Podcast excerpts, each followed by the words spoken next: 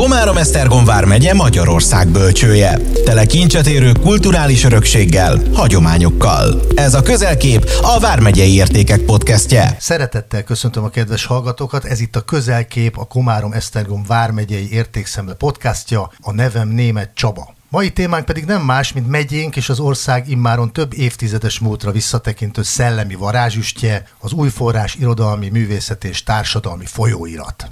Tehát erről szól a mai diskurzus, és aki pedig befizet minket erre a tartalmas és színes kulturális ringlispírrel, nem más, mint az új forrás főszerkesztője Jász Attila. Szerbusz Attila.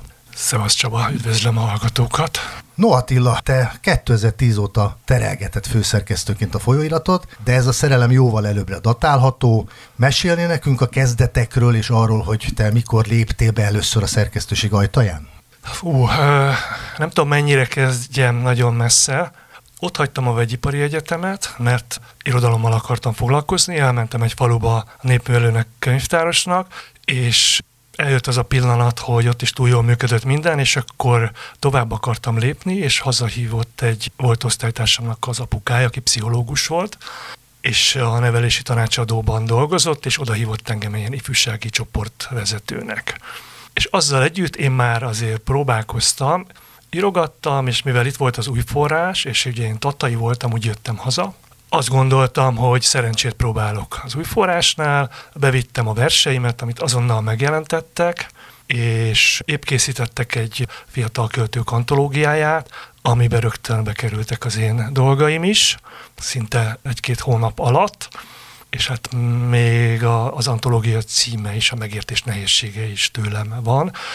És akkor ezzel az egész lendületes belépésemmel a sorstól is kaptam egy, egy lehetőséget. Az egyik szerkesztő távozott, és akkor megkérdezték, hogy lenne kedvem félállásban beszállni. És akkor egész ellentről indultam, tehát én a, a, a mai, mai emberek számára teljesen nem evidens száz éves szerkesztői ranglitrát jártam, jártam végig, és a, az idő nagy részét, ugye ez amíg én, én főszerkesztő lettem, ez, majdnem 20 év volt, azt főszerkesztő helyettesként töltöttem, ami a világ legjobb állása. Az ember csak azon agyal, hogy mit csinál, és azt mi, mi legyen alapba, felelősség semmi, nem kell a pénzzel, elszámolással foglalkozni, és ráadásul a megyei könyvtár adta ki az új forrást, a főszerkesztő volt a, az igazgató is, tehát ez a leges, legideálisabb világ volt, csak én ezt akkor én nem tudtam. Természetes volt, és aztán sok mindent csináltunk Monostor Imrével együtt. Nagyon-nagyon hálás vagyok neki, tulajdonképpen a, a szerkesztői énemet azt az Imre Imre nevelte, még akkor is, ha nekem mindig volt egy saját szellemi elképzelésem, és sokszor bajba kevertem ezekkel, de mindig kiállt mellettem, és hogyha úgy ítéltem meg, hogy olyan dolgokat hozok, és nem volt arra példa, hogy ne úgy ítélte volna meg, akkor engedte, hogy, hogy, hogy csináljam azt. Így aztán rengeteg olyan dolog, ami Hanvas Béla külön szám 93-ban, én 92-be kerültem oda, és akkor már 93-ban ez jött, ami óriási visszhangot keltett annó.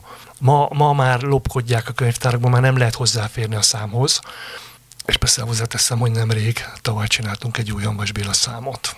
És hát mind, mindenféle más ötletelésben partner volt az Imre, és amikor ment nyugdíjba, a könyvtárból, akkor azt mondta, hogy szeretné biztosítani, hogy olyan ember követi őt, akit ő is szeretne utódként, és akkor így még mielőtt elment, kinevezett engem főszerkesztőnek.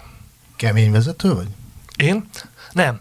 Hát kemény elképzeléseim vannak, szellemi dolgokban, és maximalista vagyok, és ilyen kutya természet, tehát nem hagyom a dolgokat, ezért is lehettünk indián törzs, akik mint egy rezervátumba, szellemi rezervátumba zárva dolgoznak, és időnként kiviszik a, a szellemi terméket. Úgy szoktam mondani, sápadtarcok közé, és megmutatják, hogy, hogy mit csináltak.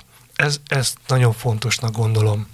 Szerintem az én nagy dobásom abban állt, hogy az Imrével tulajdonképpen minden korábbi szerkesztő, aki szintén vele egy idős volt, önkéntes nyugdíjba vonult. Tehát érezték, hogy velem egy másik korszak jön el. Én pedig közben már, már figyeltem, anélkül tudtam volna, hogy ennek mi lesz a vége, pár fiatal, fiatal irodalomtörténészt, költőt, fordítót, akik tehát mit jártunk egyetemre előadásokat tartani, és kaptunk egyetemistáktól írásokat, és az elég jó szemben van ahhoz, hogy lássam, hogy, hogy na, akkor belőlük meg folyamatos munka volt, tehát műhely munka van a mai napig, és az ember ezt látja, hogy ki az, akivel ennél többről is szó lehetne, és én villámgyorsan fölállítottam egy új, vadi új csapatot.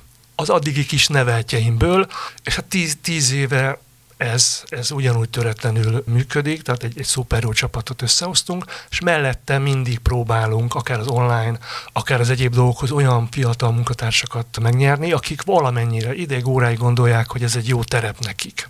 Az az irodalmat, a kultúrát is menedzselni kell, nincs mese. No, akkor térjünk vissza a jelenben. Mi az aktuális helyzet? Ha megtennéd, pozícionáld az új forrás helyét a matükrében.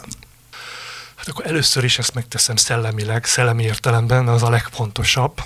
Az új forrás ugye a legkisebbik megyének a, a folyóiratokként indult 69-ben, és ez ma is látszik a méretén, hogy egy ilyen kis zsebbe rakható formátum, neked itt mutatom, de hát ha hallgatók is látták már. Olyan, mint egy könyv, imádom. Igen, és hogy az nagyon fontos szempont volt, hogy ez egy vágott A5-ös formátum, hosszúkás, ahogy Bereményi Géza barátom szokta mondani, hogy a zakó zsebben elfér. Hogy ő azért szereti, mert berakja, és olvassa villamoson, buszon, ahol megy. És ezen én sokat agyaltam, még Imre idejében. Beszéltem, megnyertem a Magyarország egyik legjobb tervezőjét, aki a barátom volt, ő könyvalbum tervező, de belevágott velünk, és hát, hát ő is azóta 33 éve most már együtt csináljuk, a, azzal a feltétellel, hogy a könyveinket is ő tervezi, mert azért az neki, neki azért valami eh, elégtétel, meg kihívás. Így egységes tud maradni a lap és a könyvkiadás, és, és hát ez a méret meghatározza azt is, próbálom szellősen tervezni az egészet, hogy tehát egy, egy versnek van tere. Tehát a Pilinszki négy soros után nem lehet berakni egy Juhász Ferenc verset rögtön, az ott maradjon az üres lapon a Pilinszki négy sorosa. És az ebbe a szellemben szerkesztjük a lapot, a rovatvezetők, a, a szerkesztők, mindenkinek megvan a, a feladata, de a végén én álmodom meg a, a fő tematikát, és én rakom össze mindig ha csak nem egy vendégszerkesztőt kérünk meg, akkor közösen. És Csán, sokan nem tudják, hogy milyen terjedelmű egy ilyen folyam? Száz oldal. Száz oldal. Száz oldal. Csalunk, mert ilyen kicsit ilyen, ilyen pufasztott papíron jelenik meg, amitől többnek tűnik, és nagyon fontosnak gondolom az illusztrációkat is, az mindig össze van hangolva a belső tartalommal, és ahogy mondtad is az elején, hogy mi nem csak irodalmi folyóirat vagyunk, hanem művészeti társadalmi is, ezt ez így volt 69-ben is, és ezt a mai napig tartjuk. Ez azért fontos, mert én a magam részéről 2010-től azt az elvet vallom, hogy nem, tehát nem lehet leszűkülten egy irodalmi folyóirat, hogy nem érdemes, vagy én nem akarok olyat csinálni, és a többiek mellé álltak ebben, hanem, hanem én mindig is kultúrában és szellemben gondolkoztam. Tehát azzal egy nagyobb réteget lehet megfogni, mintha csak egy szűk szakmai. Vannak nagyon jó színvonalú, csak irodalmi szakmai folyamatok, azt olvassák az irodalomtörténészek, meg az irodalmárok, talán egyetemisták, de az egy rendkívül kiszámítható, ezeket úgy hívom nem rossz értelemben, hanem hogy, hogy ilyen kolbásztöltő folyamatok, bejönnek az anyagok, megtöltik a kolbászt, megvan az oldalszám, terjedelem, szuper jó szerzők, tehát ők megtehetik nagy folyamatok, nagy gázsival, stb. De kiszámítható. És én arra mentem rá, hogy, hogy mindig legyen valami izgalom tehát ezt így mondják ismerőseim, hogy azért elmennek a könyvtár, megnézik, na most mi van benne. Lehet, hogy nem olvassák el az egészet, de hogy a kíváncsiság majdnem mindig tematikus, ha nem is az egész szám, tematikus blokkok vannak benne. Ez ad egy olyan szellemi vázat, amire aztán az egészet föl lehet pakolni. És ez, ez mindig, mindig egy komoly, komoly dilemma, és emiatt mi kicsit ki is lógunk ebből. Úgy nem is lehet annyira mit kezdeni velünk, de azt tudják, és hát persze annak ellenére azért az irodalom egy fővonal, de nem csak. Zene, képzőművészet, film, filozófia, de emészhető formában. Tehát ezek nem szakszövegek, mert arra megvannak a külön orgánumok. Tehát ez nem a mi feladatunk, de így a Sári László tibetológustól kezdve a, most például egy hagyatékból közöltünk januárban egy gyönyörű szöveget az imáról, a rítusról, Tábor Béla írta, aki annak idején még a Hanvas Bélával és a Szabó Lajossal a háború alatt szemináriumokat tartott, és hát ők így hárman nagyon jóba volt, filozófus volt, nagyon keveset írt, és most hozzájutottam hagyatékából egy gyönyörű íráshoz, ami hát ilyen vezérszöveg lett, és akkor erre raktuk rá az egészet, hogy a rítus, mint olyan, ki honnan nézi. Szóval emiatt azt gondolom, hogy, hogy szeretnek és el is fogadnak minket, a szakmabeliek, a más folyóiratok is. Ebből szempontból nem úgy vagyunk konkurencia. De közben meg mégis egy másik, egy másik réteg is, tehát egyre több előfizetést kapunk, és látom, hogy, hogy, hogy a biz- és akkor mindig próbálom kideríteni, hogy minek köszönhető. Most az kiderült, hogy lassan három éve jelent meg a hambas számunk, előtte volt egy baktai Ervin szám csak indiánozós. Tehát márciusban baktai után egy hanvas szám, egy ilyen dupla szám, terjedelmű. Szóval ezek, azt gondolom, hogy ezek, ezek nagyon nagy dobások voltak. Egy baj volt, hogy éppen Covid volt, tehát egy ilyen szordinos bemutatkozás lehetősége volt, de ez utólag is működik. Most például megkértek, hogy a Hanvas életmű sorozatnak a keretében mutassam be az új könyveket, és egy csomóan oda jöttek, és megkérdezték, hogy az új, és nem volt szó az új forrásról, de hogy szeretnék előfizetni, meg hogy lehet hozzájutni, stb. Ezek az igazi visszajelzések. Amikor az ember tetten éri, hogy mi az, ami jót csinált. És akkor lehet tudni, hogy az, az jó dobás volt. Az Attila, akkor ez a gyakorlatilag a nem kategorizálható kategória, amik, amik ti vagytok, és ezt már így abszolút megvettem elsőre, úgyhogy köszönöm, hogy ezt elmondtad. Következő kérdésem, ez is nagyon lényegre törő, hogy mi, na ide, a, a lehetőségek, tehát hogy milyen lehetőségeket rejt az idei év, illetve milyen terveket irányoztatok előre a 2023-as év kapcsán, nyomtatott folyirat, online könyvek, stb. stb. De erről te beszélj kérlek. Igen, hát az, amit mondtál, az teljesen így van, hogy, hogy tényleg nem vagyunk kategorizálhatóak.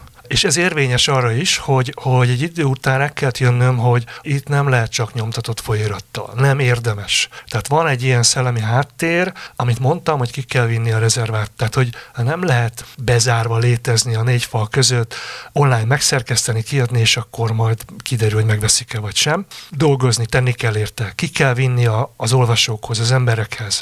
Meg kell találni azokat a lehetőségeket. Ha a terjesztő nem úgy, vagy nem, ugye nem beleszól megszólható módon terjeszti, akkor alternatív terjesztési módokat kell találni.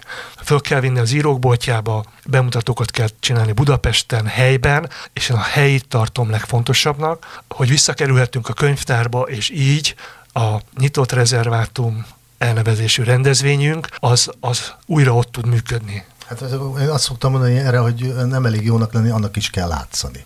Így van, így van, és hát ez, ez megint egy óriási feladat, hogy minden egyes hónapban, ugye havonta csinálunk lapszámbemutatót, de ezek ilyen rejtett dolgok. Picit van alapról szó, hogy mutassuk, hogy elmondom, hogy mi van benne, hogy szerintem mi az, ami fontos, de ez csak egy ilyen mézes madzag. Vagy a számból hívunk meg valakit, ha úgy jön ki, vagy nem. És hát ez, ez, egy, ez egy kötéltánc, hogy minden esetben, és itt nem lehet, azt hittem, hogy idővel majd mindegy lesz, hogy kit hívunk meg, nem.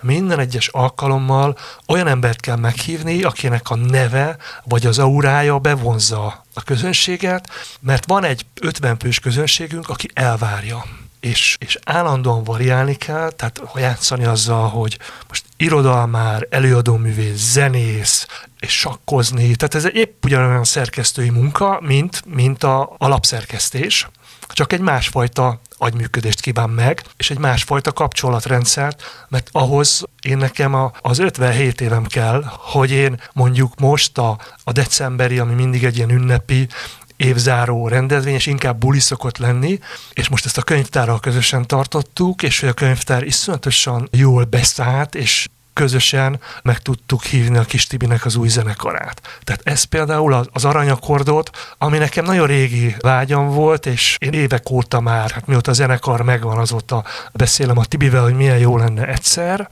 és persze nem rajta múlott, de hogy, hogy ez most összejött, és hogy előtte pont az én könyvemutatóm volt. Mert hogy a könyvtár kérte, hogy legyen, nekem is, meg hogy akkor a könyvtár, és akkor ott is zenészek, előadók, barátaim, és úgy csináltunk egy ilyen laza könyvmutatót, tehát az volt az irodalmi része. Most például egy olyan énekművészt hívtam meg január végére, Kéringer Lacát, aki 46 éves korában kezdett énekelni. Most szerintem velem egy idős, de lehet, hogy már ő 60 is van, ma világhírű. New York, Metropolitan, Brüsszel, és énekel kopdalokat, Bachot, a barátom, mesterem Dukai Barnabás írt neki művet, és akkor itt az megragadom az alkalmat, hogy Dukai Barnabás, szintén egy világhírű zeneszerző, aki kisbéri születésű, abszolút megyei, és hát készül egy verses kötete, amit majd ki akarunk adni, de a, a Dukai például azt mondta, hogy amikor megjelent a könyvem, hogy ha valahol lesz könyvbemutatóm, ő szeretné felolvasni a verseimet. Hát én ettől azért kicsit elájultam. Nem kell. Elájultam. Bocsáss meg, hogy közben szólok, hogy nem, van, aki nem megyén belül hallgatja a könyvtár, az a József Attila könyvtár. Igen, József Attila. Ugye? Igen. Oké, okay, bocsánat. Igen.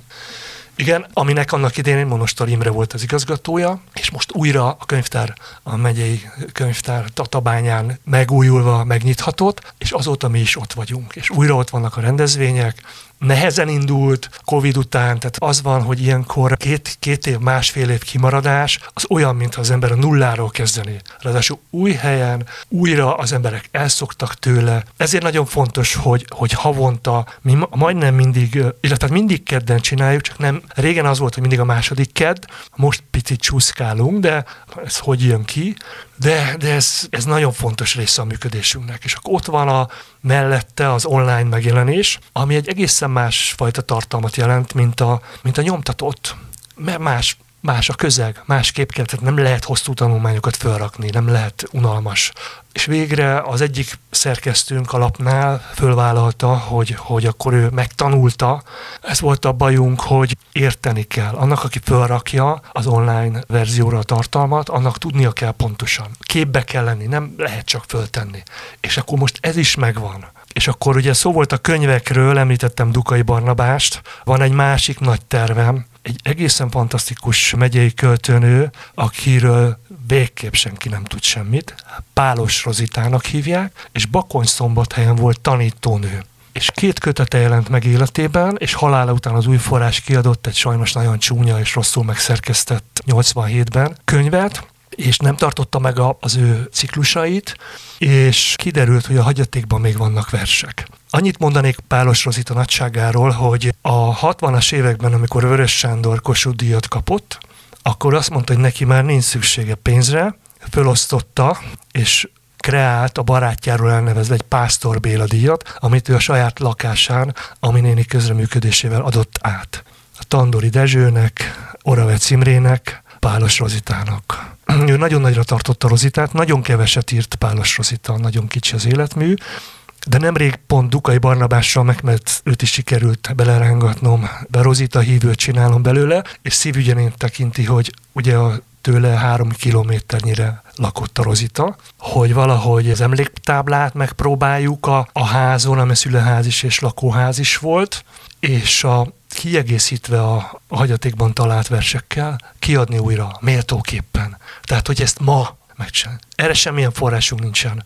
Ezek, ezek tervek, ezek majd, majd mindig majd, majd lesz valahogy, alakulnak. Van két, tehát van, van fiatal irodalomból is terv, olyanok, akiket, akiket mi, tehát én azt lát, annak látom értelmét könyvkiadásban, a miénkben, ami szintén egy nagyon mini, mini könyvkiadó, ami a mi feladatunk. Tehát nekünk nem a világhírű meg a menő magyar sztárokat kell kiadni, hanem ami, ami nagyon fontos, az értéket fölmutatva, de én azért két éve kiadtam egy fordítás kötetet, illetve hát nem, nem én fordítottam, hanem egy fordító. Most csináltunk egy új verziót, világirodalmi eszékből. Irodalomról szóló uti eszék, fantasztikus, e- egészen bámulatos. 30 évnyi fordításból válogattunk. Van egy másik terv, egy Basó nevezeti haiku költő, Japán, fordítóját rávettem arra, hogy mert nekem folyton magyarázta, hogy miért nem lehet ezeket lefordítani magyarra. És hogy több verzióban lefordította, hát persze kint tanult Japánba, és egyébként költő, Villányi G. Andrásnak hívják, és akkor mondtam neki, hogy amiket mondasz ilyen kommentárokat, írd le. Ebből már három rész megjelent az új forrásban, ez egy nagyon izgalmas. Van, amikor több verzióban ott van a, a fordítás, és akkor elmondja azt, amit mi nem tudhatunk a japán kultúrából, hogy annak mennyi minden más jelentése is van és kis füzetben nagyon szeretném ezt is kiadni. Szóval vannak, de ez mindig így van. Vannak tervek, és volt két éve, hogy évvégén maradt egy kis pénz, és akkor, adtuk ki a fordítás kötetet, plusz az egyik szerkesztőnek az eszéketetét.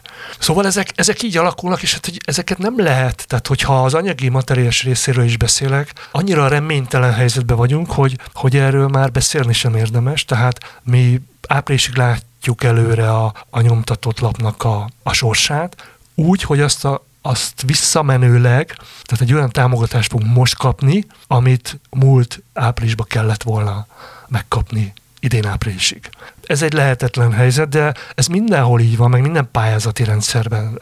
Ezek így működnek, ez a túlélésről szól, és itt, itt megint egy másik részről van szó. Én szerencsére műszaki egyetemen indultam, ez ilyenkor nagyon visszaköszön, hogy sajnos gondolkodnom kell, számolnom kell, osztani, szorozni, ezt senki nem tudja helyette megcsinálni. És ez is, ez is része a, a, a, a főszerkesztésnek, és ügyeskedni kell egyensúlyba tartani a dolgokat, és olyan embereket találni, akik úgy is megcsinálják, tehát akik azért megcsinálják, mert azt gondolják, hogy jó oda tartozni. És abban a reményben, hogy ha mondjuk majd egyszer lesz alkalom, akkor kiadjuk azt a fordításkötetet, kiadjuk az ő verses könyvét, és az nálunk jelenik meg, és neki pontosabb, mint hogy ezt valahol teljesen szívtelenül, lélektelenül valaki kiadná, azt mondja, hogy ez csak jó, és ez megéri.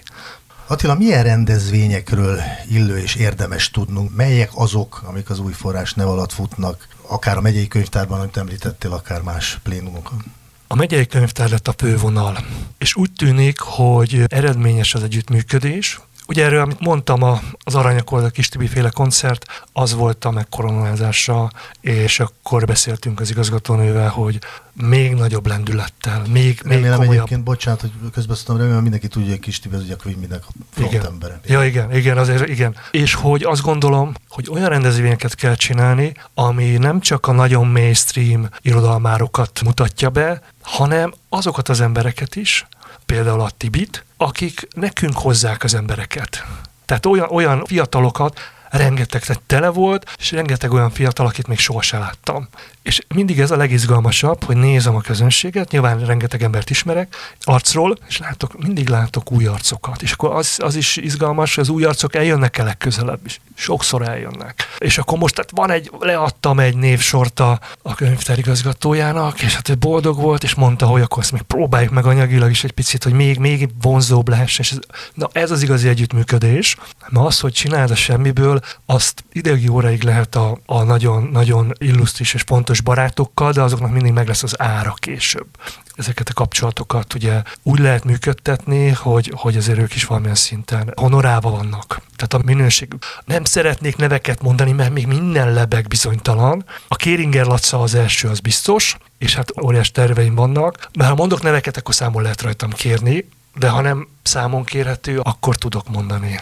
Nem fogjuk számon Jó, kérni. Évek óta szeretném a Hajós Andrist elhívni, egyeztetünk már, már a öt éve, hogy mikor, aztán egy picit elengedtük a szálat. Megjelent egy fantasztikus könyv, Kitelepítés címmel, Viski András írta, most mindenféle díjat megnyert. András Kolozsvárott színházi rendező, Amerikában mutatják be a darabjait, és hát egy nagyon komoly figura, és hát a, a szüleinek a kitelepítéséről szól. Nagyon-nagyon megrázó, és amúgy is tervbe volt, hogy őt hívom. Még egy Pilinszki darabot rendezett, az volt, hogy azt, azt hozzuk el, hogy megcsinálják itt nekünk ilyen mindenféle kellékek nélkül elhozza Kolozsvárról, de most lehet, hogy változott, és lehet, hogy egy beszélgetés lesz az új könyvről, mert azt már nem lehet kihagyni.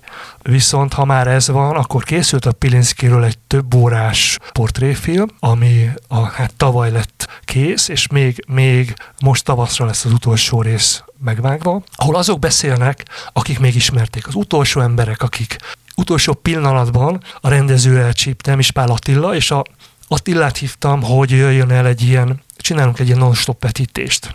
Azért mit azt hiszem 5 óra vagy ilyesmi. Hogy, és akkor ez olyan lesz, mint Párizsban volt 50 éve, hogy a könyvtárban valószínűleg már ilyen jobb időben nyitott ajtókkal elindítjuk a filmet, és kibe lehet mászkálni, kimenni kávézni, nem tudom mi. Tehát nem, nem kell végülni az 5 órát, hanem egy ilyen akció.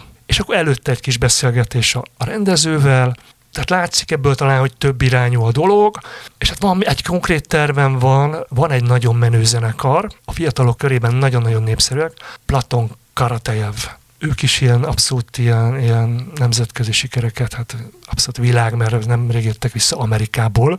Indie folk nevezetű műfajt játszák, és sokáig azért voltak népszerűek, mert angolul énekeltek, és most elkezdtek magyarul énekelni, vagy egy magyar lemezük és szerencsére van egy, négyen vannak, de van egy duó változatuk, és ezt már lebeszéltem velük, hogy, hogy jönnek. Attól azt remélem, hogy a fiatalok azért majd bejönnek. Egy beszélgetés is lesz velük, mert nagyon értelmes gyerekek, és azt soha nem hagyom ki egyébként. Az pontos a rendezvényeknél, hogy azt nem engedem, hogy csak produktum legyen, hanem hogy mindig rákényszerítem az előadókat, vagy, vagy bárki, aki a, a fellép, hogy beszélgessünk egy kicsit, kicsit oldjuk, vigyük közelebb a, a közönséget, a nézőket. Értsenek meg valamit abból, amit, amit csinálok. Most a Lacával és a Kéringerrel azt fogom csinálni, hogy, hogy most megfordítjuk, mert izgalmasabb az, amit ő el tud mesélni, meg személyesebb, viszont kértem, hogy egy, egy pár darabot énekeljen is. Hát illusztráljuk azt, mert csak beszélünk róla, és nem tudják, ezt, itt egy világhírű énekes, de hát ki, ezt mindenki mondhatja magáról. Nem, ez a kombó szerintem ez abszolút ja. célra vezető, nagy ívű, komoly ja. ívű tervek. És hát még annyi, hogy Pesten, Pesten nekünk van egy helyünk, a nyitott műhely, és időnként az írók boltja, hogyha úgy jönnek ki a könyveinket, azért szeretjük ott. A nyitott műhelyben igyekeztünk korábban mindig ugyanúgy felvenni havonta a számokat. Most úgy csináljuk, hogy ha könyv is megjelenik, lapszám is megjelenik, és össze tudjuk kötni még olyan emberek meghívásával, akik szerepelnek a labba, akkor ott csinálunk ilyeneket. Ez megint csak nagyon fontos ezekre az alkalmakra, amikor szerzőket hívok, mindig zenészeket is hívok. Olyanokat, akik miatt esetleg, ha nem annyira ismertek a szerzők, bejönnek a, a, az emberek. Hogy ezt így, így próbáljuk próbáljuk kiügyeskedni, és hát nyáron meg táborokba megyünk, meg próbálunk mindenféle ilyen olyan fesztiválon részt venni, ahol lehet még olvasókat nyerni. Korábban ez jobban ment, most valahogy, még a Covid előtt, nem akarok mindent Covidra fogni, valahogy az nem, nem olyan jól működött már, de ezt valahogy újra, újra megpróbáljuk beüzemelni, és hát itt a, a megyébe is vannak tervek, például Oroszlányban volt, Oroszlányból volt egy megkeresés, hogy valami hasonlót, ami itt a könyvtárban megy, ők is szeretnének egy öt éve volt ott is egy klubunk, csak aztán az, az ott tulajdonképpen el, elhalt. Nem miattunk, de most lehet, hogy újraindul. Tehát egy csomó, csomó olyan dolog van, ami, meg hát mi, mi mindig részt vettünk például médiavéven, Komáromban, tehát az, az egy olyan állandó felkérés volt, és szabad kéz legyél ígéret, tehát bármit vihettünk, kaptunk egy, egy műhely lehetőséget. Azzal mindig éltünk, hát majd látjuk, hogy mik lesznek a, az idei lehetőségeink.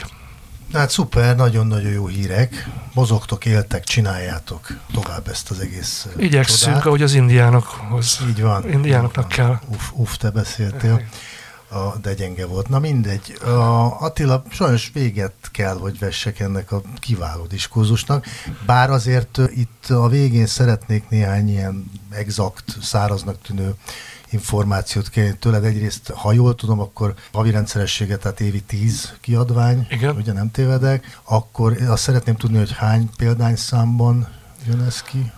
A 800 példányszámban, és hát azért azt, azt hadd tegyem hozzá, mert erre nagyon büszke vagyok, hogy előfordul, amikor elszámolás van év végén, vagy év elején, akkor a barátaimtól vissza kell kérni példányokat, vagy guberálni kell a könyvtárba, hogy van-e még valahol elfekvő, mert hogy elmennek a példányszámok. Ez egyrészt annak is köszönhető, hogy mondjuk a Tata és Tatabánya támogatásának cserébe mi adunk lapszámot, amit kiküldenek az iskolákba, könyvtárakba.